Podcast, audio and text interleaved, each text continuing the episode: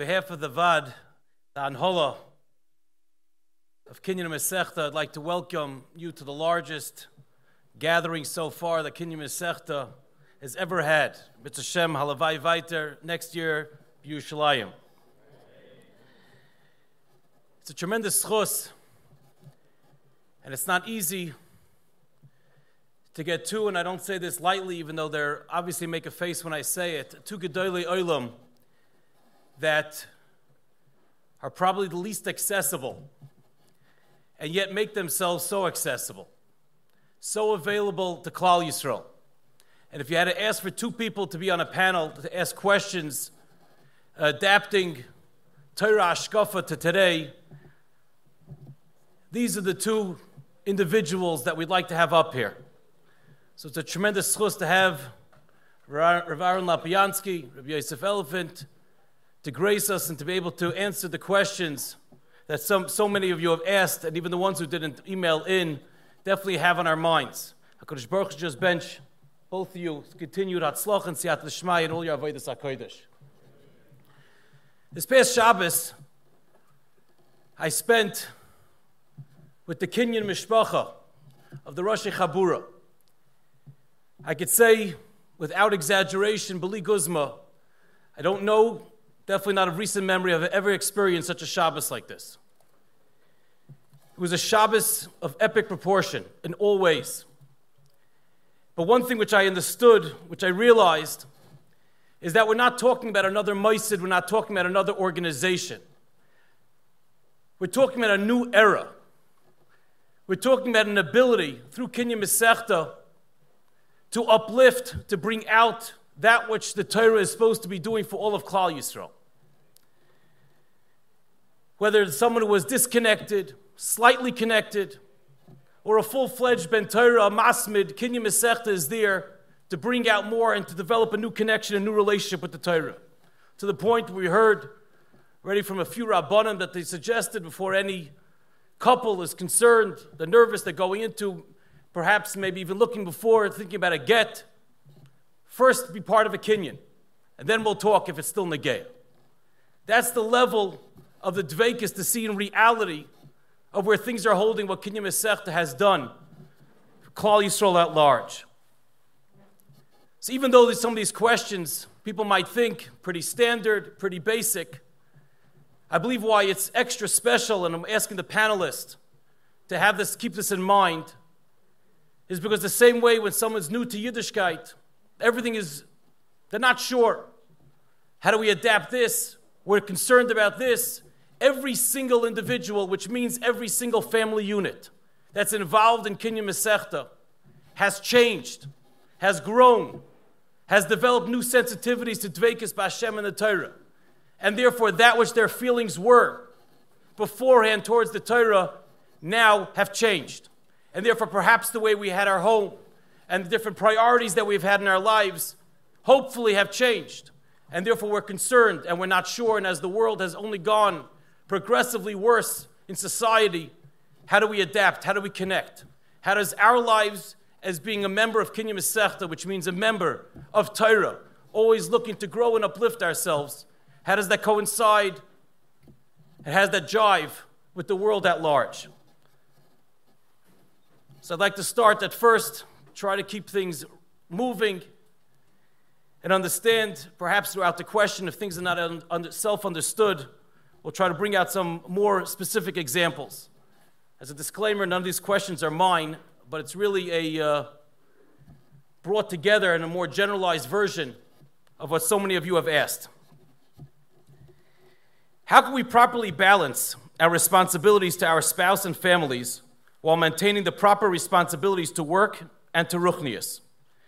For example, my kids are getting older, and whereas in the past my wife and I could complete the bedtime routine by 8:30 p.m., that doesn't work anymore.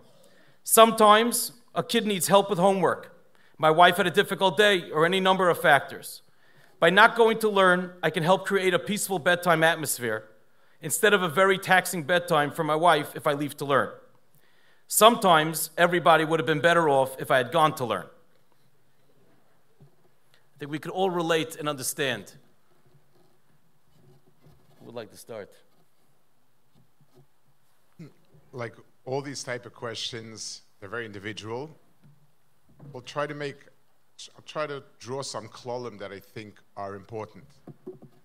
The first thing is, just like uh, a diet and food, there could be different emphasis on different foods for different people, but at the end of the day, everyone needs of each type, vitamin, mineral, etc.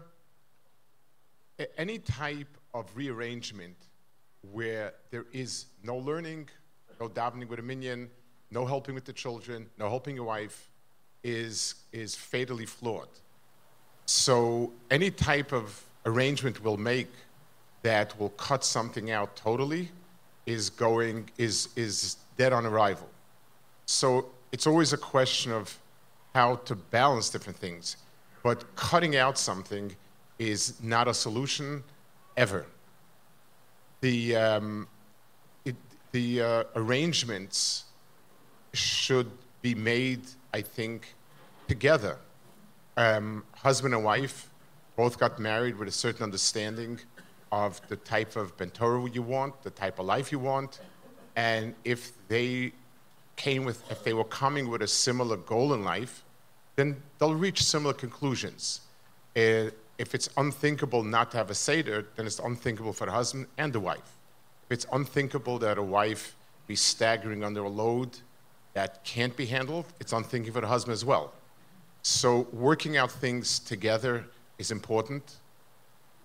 Um, I would suggest rethinking some things. A person makes a list of what he does during the week. Maybe some things have to give. Um, maybe some things that were thought to be critical are not so critical. Everyone has the things they enjoy and everyone has the things they like doing, but when you make a list of what's important, um, being there for your wife and children and learning are both central.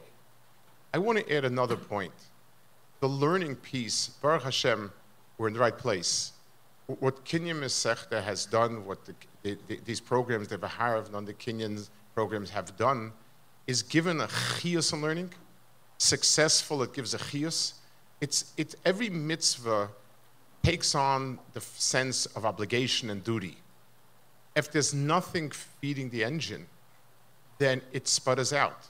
If a person stops learning in a way that gives a chiyus, then everything begins to dry out, including helping your wife and children. So the learning, and especially the type of learning that the Olam here has gotten into, which is, is remarkable, is something that we need to understand as the fuel that drives the engine. We need to think creatively. Maybe early morning Seder instead of a late evening Seder. Maybe something else around. But understanding, A, the chshivas of this learning with a chabura together, with geschmack, with chiyus, with, with knowing, and understanding that every piece has to fit into the puzzle should be the guiding factors in making those decisions.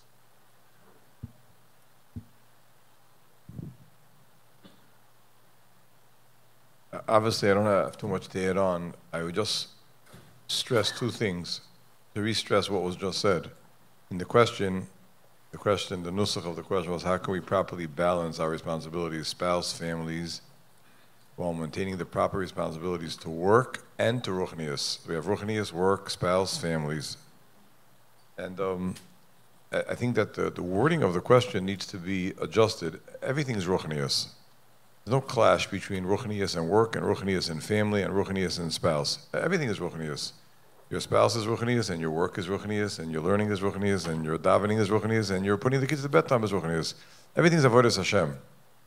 And uh, once we accept that, because there are many times where there are countless times where we get the questions of a clash between needs. Okay, it's my needs, your needs. There's ruchnius, and then there's gashmias, and then there's family needs.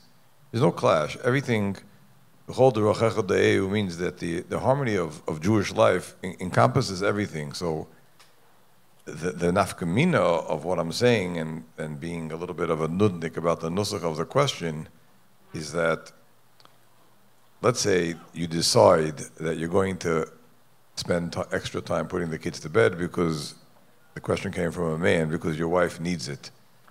But the huge nafkamina is, am I doing a b'di'evid and am I doing a favor? Generally, when the, I didn't realize there were going to be women over here, but I'll just say a secret, that generally when the men do a favor, they extract the price afterwards. That, um, I mean, the truth is that when a man helps Bechal, even to put the children to bed once, that's a choiv that can, nev- it, can really never be paid back. That's the truth. We all know that. And um, the, the main point, I think, behind this question of the, the, the tremendous needs that we have, I don't want to use the word pressures, we have tremendous needs in our lives. And there are, there's carpool, they forgot to mention in the question, by the way. And uh, the message behind the issue is that everything is ruchnius. So you're not doing a favor. Tunish toivus. You're not doing a favor for anybody. And if it's the right thing to do, then do it. And if it's not the right thing to do, then don't do it. But don't do favors. And that goes for both sides of the spouses. You're not doing favors. Everything's avodas Hashem, and either it's right or it's wrong. And I always tell people that if this is the right thing to do, then it's lechatchila. Don't extract the price plus interest. Their interests have gone up, and um, it becomes very, very tedious. That's A. B is I want to re-stress what Moirenu Rosh Hashiva just said. I can't stress it enough. And it's the need for dialogue between spouses on these issues. Um, it's incredible how many people come with these types of questions, and you ask them, "Did you talk it out?" No, we didn't. So everyone, you know, goes into their bunker. I have my needs, and you have your needs, and with a very simple discussion, like the Rashiva said, that both both spouses want a house of Torah, and both spouses want the kids to go to sleep. Okay, by the way, equally important, and a good dialogue works it out, and everybody. The main point is that we are all for the same purpose and for the same joint effort, and no b'di'evids. The damage in these issues begins when I'm doing you a favor and letting you go learn. The word letting, the word letting is not a word that applies in a marriage. I don't let you learn, and I don't let you go play baseball, and I don't let you help me and go shopping. That's not, that's, not, that's not appropriate for a marriage, certainly not a marriage of kinyan misachta. Not that, not that level, people. We don't let. A marriage of kinyan misachta is a marriage where we work in harmony towards a joint goal together, Avodas Hashem. We don't live b'di'evid. Kinyan misachta is not b'di'evid. B'di'evid is you learn a Sukkah once. People who learn Mesachah Sukkah 40, don't, 40 times don't learn b'di'evid lives. And either you're doing it or don't do it at all. And that's, I think, the, the, the eitzah behind this question. Remember. I guess really coming from, from there, once we're trying to find that everything is taka part of Avodah Hashem, and we're looking for the lechatchila, especially with the crowd in front of us. So leads us to number two. How can a wife gauge when it is responsible for her to work to bring in the parnasa her family needs, and when it's the right time to cut down on her work hours to take care of the children? That is uh, she, which is really they, achieve that, uh, that proper balance? What are some of the factors that they should take into consideration in order to make that decision? First of all, I think this question should be um, focused on the husband. The husband is the one who's responsible for Parnasa. And Baruch Hashem was that um, many people enable us to sit and learn for many years. But believe it or not, if you bother to read the Ksuba, it says that you're Achroi. As somebody once said, there's a reason why it's written Aramaic, so people don't understand it. um, you, you, you are the Achrayas. And a side note, it, it's something I actually was speaking to a young man now, very hush. A young young man just got married a few months ago, really, Isaac Victoria, not very nice wife, uh, really, uh, people are very serious. But we was talking about a certain Akuda, and I said, Achrayas you bear. Baruch Hashem, Akash Baruch Hu is Mizaki you and Mizaki many of us that we can we can be nana from Shteolomos. But the achrayas of at what point maybe he should bring a parnasa, it's his achrayas. One, two. A lot of times it's an issue that is helpful to have a Rav Rebbe figure that you're close to. There's, there's so much involved. And again, both sides want maximize the learning. Both sides realize there's a limit to how much you can tax, stress, and so on. Someone who's, who is close enough to be able to say, you know, Baruch Hashem, things are, are still okay. you know, if you feel up to it, it's still right to continue. Or, you know, it's, it's a point where you need to start um, thinking about how to take achrayas. It's for people that are seriously Torah and they need to make a decision like this, it, it, you're very involved. Everyone is stressed, everyone is under a lot of tension, but it's also Darkish Torah. So having someone that you can turn to, and it's one of, I believe, um, the unfortunate downsides of our Dor, but Baruch Hashem, there's a Ribu of Safsolim, and there's nowhere, the Ribu of Safsolim, Baruch Hashem, the Lian Har is exponential. The Ribu of Rebbeim is maybe, maybe linear, maybe not. And very few Rebbeim have the type of input like Rabbi Elefant, who's here for, for Talmidim. It's an, it's an incredible, it, it's an incredible type of interaction. I've spoken to many people who said, their Rebbeim said, you're out of yeshiva, we're not available. It, it, it's one of the things really that I believe we need to do because decisions like this need the help of somebody who understands you and your family situation and helps you to make a, a, a good decision on that. I think the, the question that was sent in had two parts to it. One part, which is when should a person go to work in general and take over from the wife's uh, earning parnasa? And I think this is a general question over here. In general, even if the husband has gone to work, but today in many situations there's a need for a second salary and second income. Uh, I, I, remember I once met a Yid, he told me that the Moetzes Gedolei had just voted that they were Mater Cherem D'Rabbeinu Gershom because they needed a second income in the younger light. But other than that, the, there's an issue in general that even if the husband is bringing an income, a second income, I would say that that question depends on A, what's the atmosphere in the home? Are the children's fundamental needs being met? And what's more important is that the tool with which to deal with the question of should a wife work versus the kids' needs, having said that the kids, if the kids' needs are being met fundamentally, it hasn't yet been proven that the, I'm going to say something controversial, but I have an to it because my wife works for 35 years. But um, I'm not sure it's been proven that the stay-home mothers necessarily have turned out better. Because it's, a, it's, it's a topic which is up for argument, which we didn't gather here for today. Okay, it's an interesting, um, controversial topic. I'm not sure the rest of you agrees with me, but it's a, it's, that's, that's a question. But if we get beyond that issue, okay, of a lady who is working, how much should she work? So obviously, the children have to be taken care of. My wife has a my wife has an accounting firm where she doesn't allow any of the married ladies work past three o'clock or two thirty. I'm not exactly sure where it's holding. I'm not so involved. They have to be home by three o'clock with their wives. Okay, it's the only accounting firm in the world that closes at three.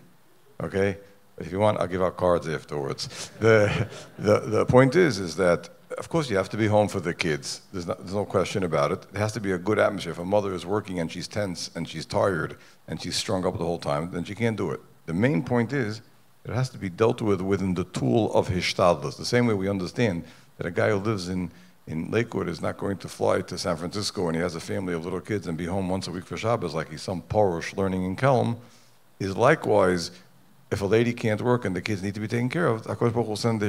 The tool that needs to be dealt with is that if the children's needs are being taken care of, it's fine. And if they're not, then that's the regular rules of Hishtadlas, like in every other Parnosa situation.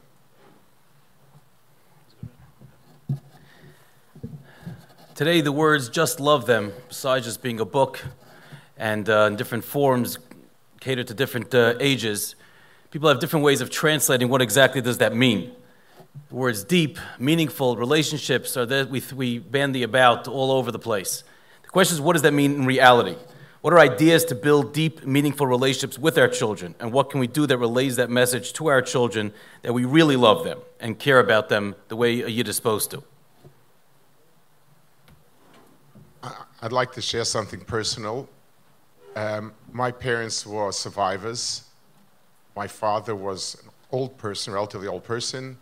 Um, he had had a wife and children in Lita, and they were killed and started a second family. And myself, my brother were, were born. He was a shamus in a shul. Um, you know, we the income was extremely moderate. I, I, had no idea what, but it was we didn't. Uh, we grew up in a place where there wasn't much happening in spending wise. So on Lower East Side, everyone had the same apartment and everyone had the same clothing. So it wasn't much different. But the one thing that I vividly remember is very often my father would take us or me or my brother and go for a walk in the evening and schmooze. My father spoke to us like adults, and I, th- this, is, this is what I remember. This is the uh, Gan Eden that I remember.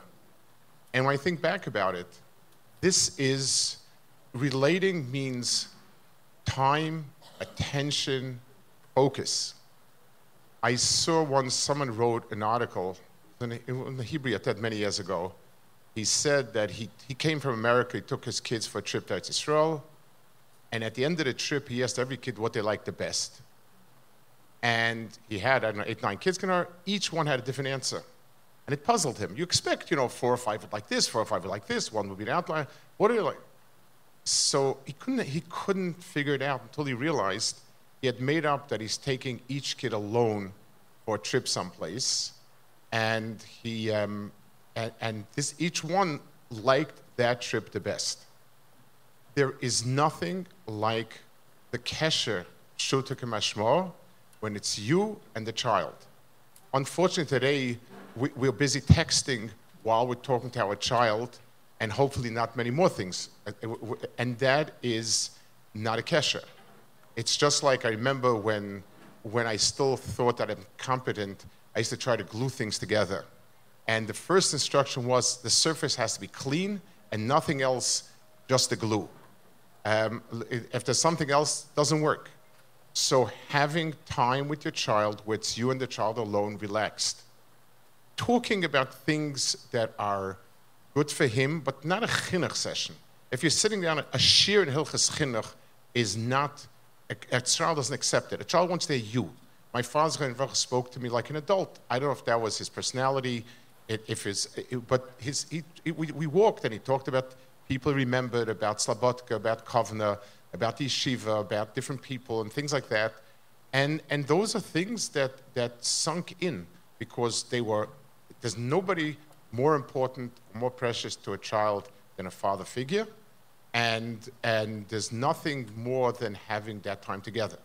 So if you want that time, telling a child, I love, I love, I love, if, if you're busy doing something else while you're doing it, and I don't know, Siri is the one that tells the child, I love. By the way, you know, you can program Siri to say, I love you, child.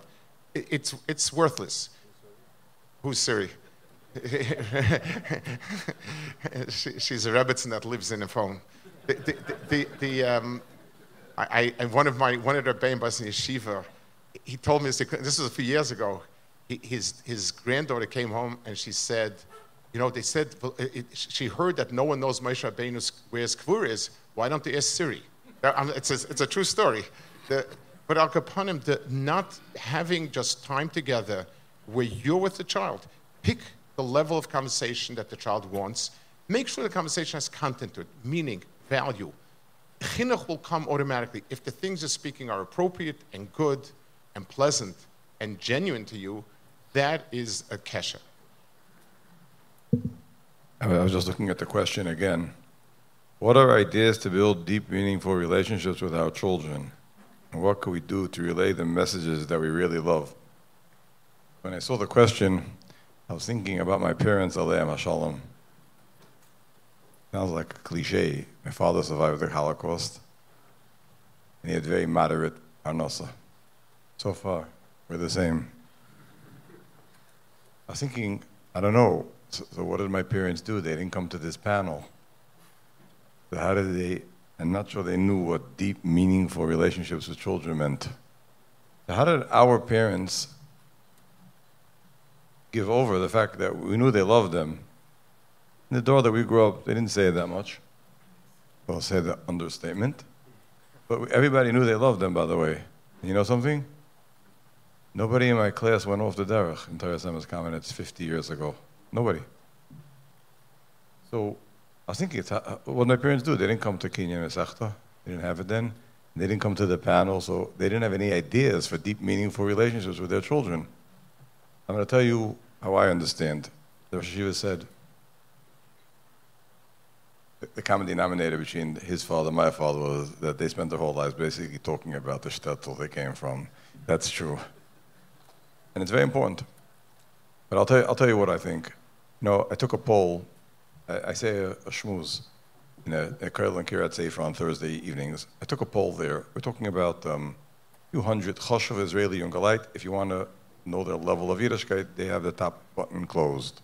Okay, so they haven't got the idea. Okay, and and um, I took a poll there one week, and I asked them, tell me, how many of you? We're talking about the, the real McCoys, okay?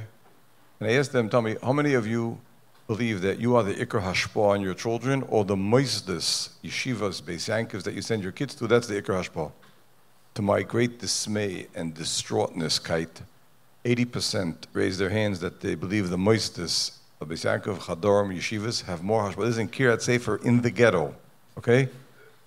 They believe that 80% raised their hands, okay? They raised their hand that they believe that they don't have the Iker Hashpa on their children. They made a Kalvachomer. And by the way, I've asked other people, and most people agree. That's the truth. Now, our parents, Aleim Hashalom, not only did they look at themselves as the Iker Hashpa in our lives, but they weren't goyers any other Hashpa. They didn't allow any other Hashpa. They wouldn't let anybody step foot into the areas of Hashpa we were allowed to go to Pirche and to frameworks that were outside the house. The Shevanikim to go check such a thing. Who, what, when, where are you going, what's going on over there. Now we knew that, that our parents knew that we're the Iker. And they are the Iker force in their lives. Now, since their entire lives, you know, I read the biographies of Oshiva's parents. Our parents lived only for their kids.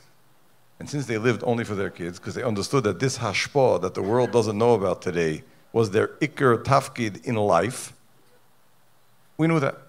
And that's how we had deep, meaningful relationship with our parents. Because our parents looked, and here's the mamanavshach.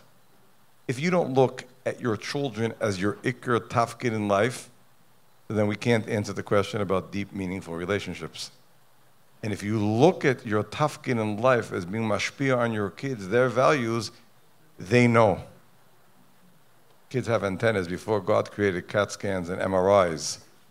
Children know exactly whether you look at them as the center of your life or you're just a pain in the neck of question number one of who's putting them to sleep so we can get on with our lives. The world that we grew up in, am I exaggerating? What? I'm not exaggerating. The world that we grew up in, we weren't just the apple of our parents' eyes. It was a whole life. They didn't live for anything else. They didn't take vacations. They didn't live. The gosh, it was extreme. Okay, it would have been good. They would have gone on vacation a little bit on the east side. What? Would have been good. Yeah, he went up to Washington Heights. Yeah, he went over the Williamsburg Bridge to visit. To, Rockaway was a geschäft. Our parents lived for the children. They understood that this hashpah, if you live like that, the kids know. Then you don't need all types of panels to get all types of deep, meaningful relationship with the kids. Because our parents lived only for the children. The kids knew that. So it wasn't negotiable. It wasn't even a shaila. It doesn't mean the world was perfect that we grew up in. Far from that. But this fundamental thing, there was no need for panels in those years. Because the kids our, our parents, Aleim HaSholem, lived only for their kids. They didn't have any other agenda in their lives. And, and um, the kids knew that. Something, something switched over there. The fact that this keeps coming up in all these gatherings means that the kids don't know. So we're looking for artificial ways of convincing them, no, no, we do love you. I, I stick with my monoshach. Weinberg. Yes. Uh, I, I, I think it is a very important topic. And I, I, I want to add a, another point or two um, about living for your children. First of all, there were words that my parent, my father used that I don't hear today.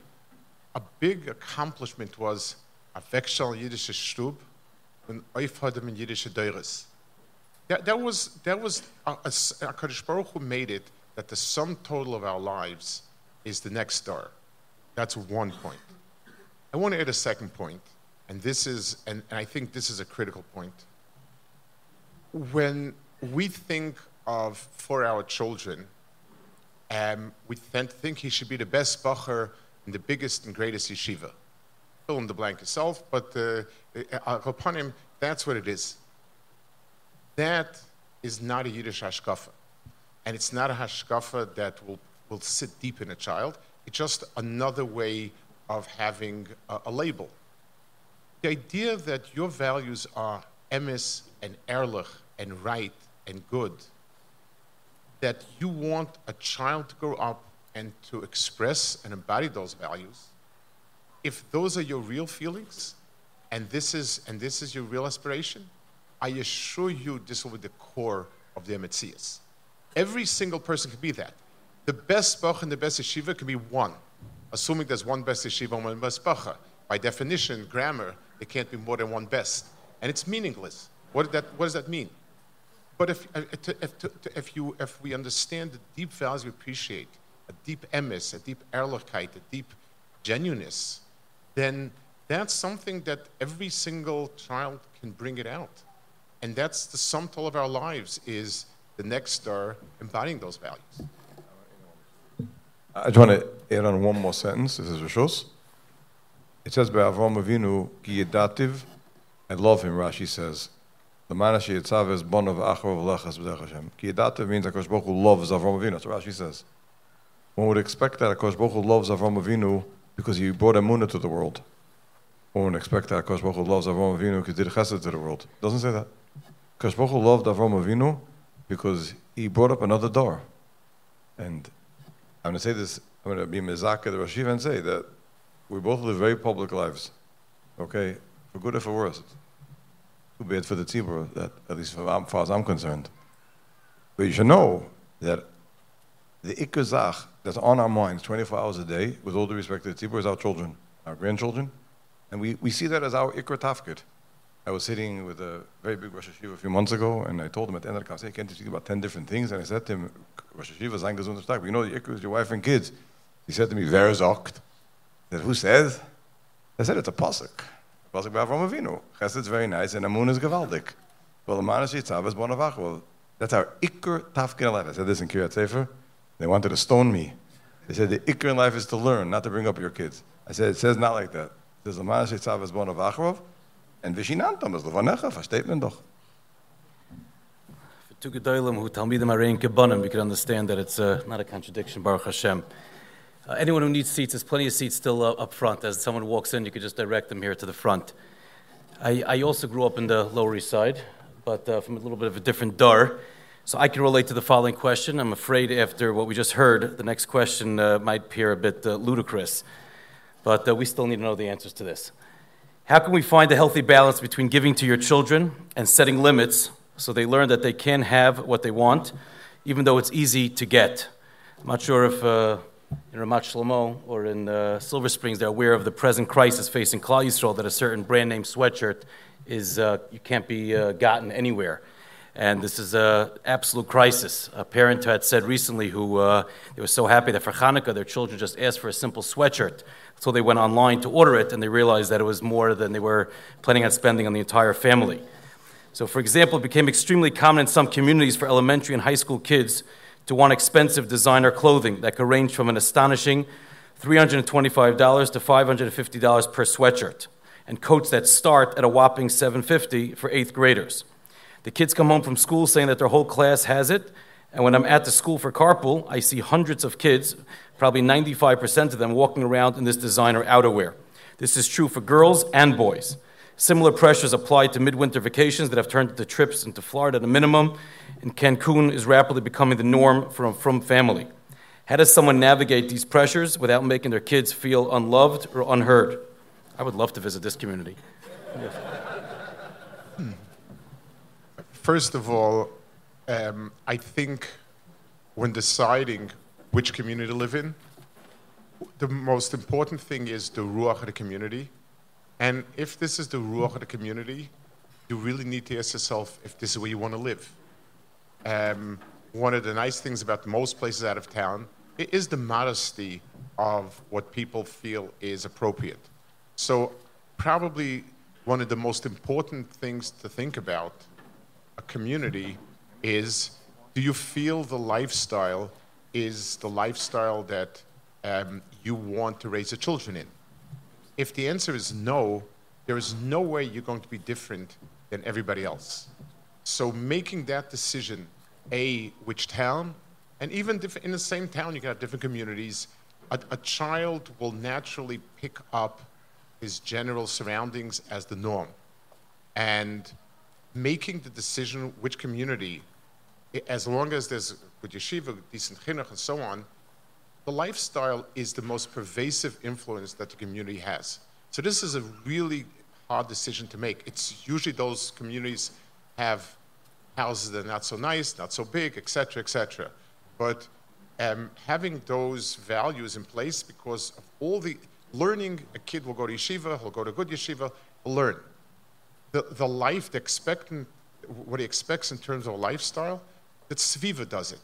And therefore, selecting a place that you feel those values are in tune with what you think should be an aleph, a real priority before anything else. Two, um, going to the part of the question about a, ch- a child feeling about giving and withholding, Kadosh created the world with two midas. He said, gracious, he oir. He said, yirokia. And it says, Rashi says, the rakia kept stretching, till Kadosh Baruch Hu said, die. And Kadosh Baruch Hu was goer and said, die. It teaches us that the world exists because of what the Shef HaKadosh Baruch Hu gives and the restraint he puts around it. If, if, if a person, um, if, if, if a person or any other Balchai doesn't have enough to eat, there's not enough substance, it dies. If you keep stuffing it until it explodes, it also dies. The Shefa, meaning the substance and the boundaries, are equally important having something viable. And a child growing up and a person living his life, if a person lives his life, the, the, the nose of life, the, the, the what's not, is as important in shaping a life as the yeses. Very few people committed suicide when they didn't have enough to live on. Unfortunately, the opposite is true, where people just had too much and no sense of gvulis. Gvul is life giving. If you see a child that doesn't have what to eat, the child is, it, it, it's very pitiful. If a child you see doesn't know what to do with himself, I want this, I want this, I want this, I want this, and there's no gvul set, the child is as miserable and as wretched as the child that doesn't have what to eat. The only difference is that the child doesn't want to eat, someone can be at Rachim and give him something to eat. It's very hard to be Rachim when a child give him a patch. You, they would arrest you for that. But, but if an outsider. But, but in understanding gevulas and for your own life, it's not a question of I have enough money. The question is, does my life have a tsura to it? The, the, the, yes, I can buy 10 bowls of soup, but, but, but there's a gvul. There's the musik of gvul is as fundamental to the bria as shefa. And living your own life like that, when you don't do everything you can, and a child learns, you make decisions. There is absolutely nothing wrong and everything positive telling a child, we can't afford to have this. So if you can't afford anything that the community has, as I said, you shouldn't be living there. You shouldn't be living in a place that you're stressed out to keep up. If, you have to find a place you're comfortable with. But saying occasionally we have to choose between this and this. Somebody recently came to me, their son is learning in yeshiva in Eretz. He's a kid in high school, was okay, but he's not in yeshiva. But Yeshiva is learning Eretz Yisrael, has been learning for years, doing well. It, it's a lot of, let's call them high maintenance kids. And they spend money, they fly to Europe, they eat in the fancy restaurants, but they, they're doing, Yeshiva does good work getting the Bachrim into, into learning and doing well. And this kid demands eh, money, and, and the family can't afford it. They're spending money. Not talking about tuition is, is upkirat that they have to pay, but spending money, in, in, in spending money that, that, that, that it, that's getting close to salary. And they said the kid, the, the Rebbeim said the kid needs it, whatever. I told them, kids mature, sit down and tell them, we have some options. We can switch to yeshiva that Bochum have, they learn just as well, but have less fun. You can work in the summer and earn money. We can, we can not send your sister to seminary because you need the money.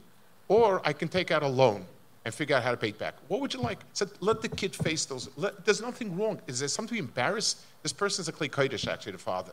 He has to be embarrassed that I don't make as much as someone else. It's, it's, it's, it's something to be proud of. These are my limits. Take it. Make a decision. You, you're an adult. Make a decision. Money, it, it- limits of money should be a factor, and it should be proud of it. We can afford this or this. And this is what HaKadosh Baruch Hu gave us. Sameach bechelko, sneers, Those are values that have nothing to do with learning. unfortunately, part of our message in yeshiva was that the reason to be tzanuah, say, is you're able to have sit long, uh, uh, long and learn. So it's true, if you want to sit long and learn, you, you need to be a little more tzanuah. But it's a value, it's a core in its own right. And teaching a child, there's a gvul to what he does. You don't buy everything your eyes see. You make decisions and, and understand this is as important and as vital to your child as what you do give. You, can't force a child to live like, like, uh, like he's coming from Chovash Bam when he's living in some place that's far from Chovash Bam. You have to choose a community and teaching a child boundaries, limits, living it yourself, and teaching it is, is a core message of Lamana Shitzava's basic. I, I just want to be what the Rashiva said, a few nikudas. Number one is, and, and then I'm going to say something at the end which, which, which contradicts what I'm going to say. First of all, I was very, we had new musogim in, trying to start off, we had, we had new, new musogim in Gashmias today over here in Kinyan Masechta, that um, the maximum Gashmias is 10 bowls of soup. And um, we, it's important for the Elam to understand that uh, still people who talk like that. That that's the musig of, of a mega amount of Gashmias. 11. 11. Um, a few things. Number one, this is a very complex issue which re- really requires uh, an entire session to deal with it. I want to say a few quick Roshei Prakim. Number one, people who give their kids more than what they need are denying their children the fundamental experience of feeling that the parents are taking care of them.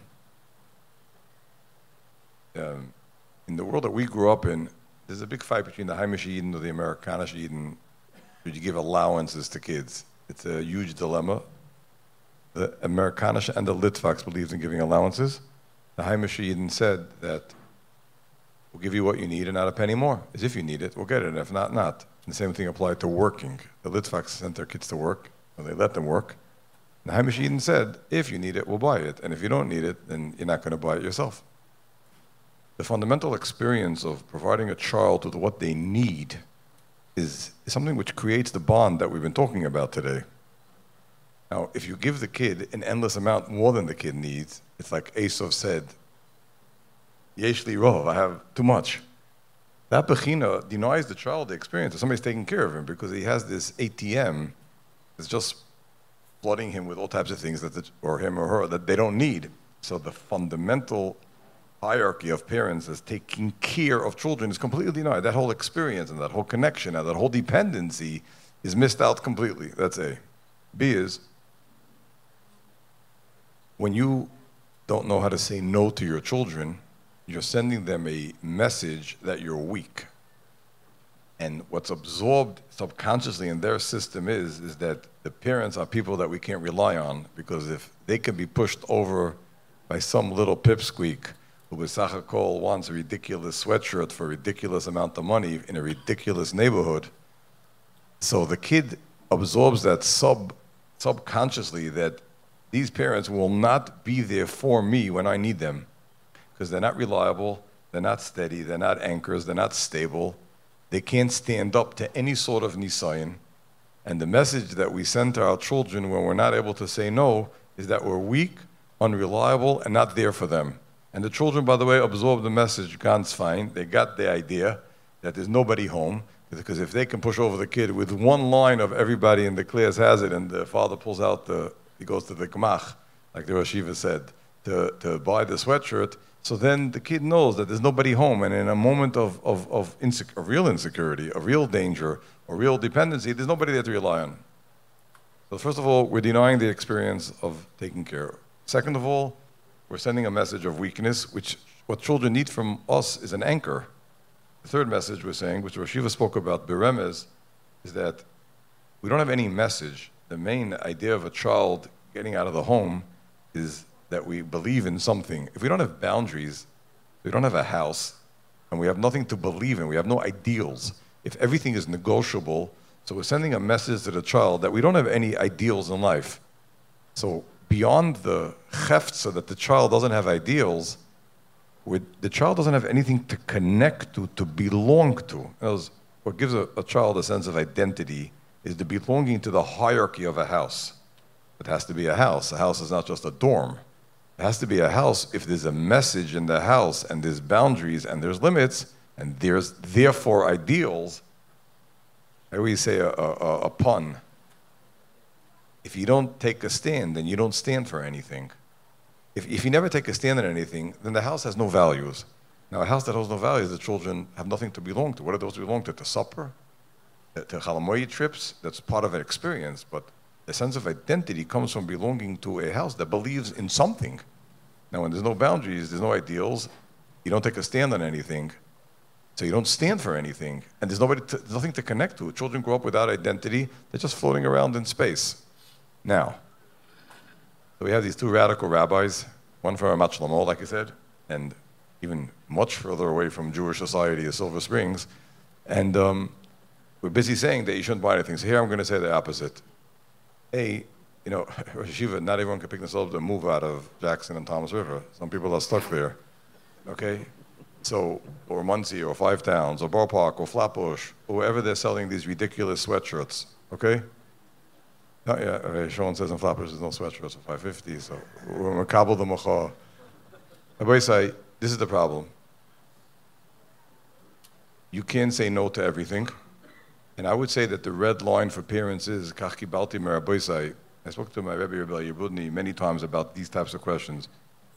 And I said this over the weekend, many people. You can say no because of all the reasons that we just said till now, these critical ideological reasons of giving a sense of identity and security to our children, until bitterness. The child's bitter, we lost the battle, and then we have to deal with it differently. And it's very, very important to be able to identify when the child is bitter. Now, in order to be able to get away with saying no and making boundaries, you have to have a house. House means shalom bayis, happy, warm, loving place. You cannot tell your child, I'm not buying this sweatshirt if you're in today's world, if your shalom bayis is not impeccable. And today, because the societal pressures have become exponential, there's a new mechayiv to redo, rebuild, renew refresh, strengthen our shalom bayis, that the house should be a contra, the house should be a option to be able to stand up to society. You can't say no if you don't have anything behind you. We're going to jump to the last question right now. There will be a last minyan for Mincha right before Shkia in about uh, six minutes. So we have the final uh, few minutes uh, remaining over here. Afterwards, everyone will be going to the reception. The women will exit through that door, and the men will go up uh, the way they, uh, they walked in. As parents, we always back the moisid, according to the question, uh, questioner. How do we deal with a situation when we feel that a Rebbe, Mara, teacher, moisid, is not handling a situation correctly, even after we spoke to them? How do we guide our child while maintaining the child's respect for the Rebbe, Mora, teacher, or moisid? Within that we could get a uh, maybe a closing message as well. That would be helpful.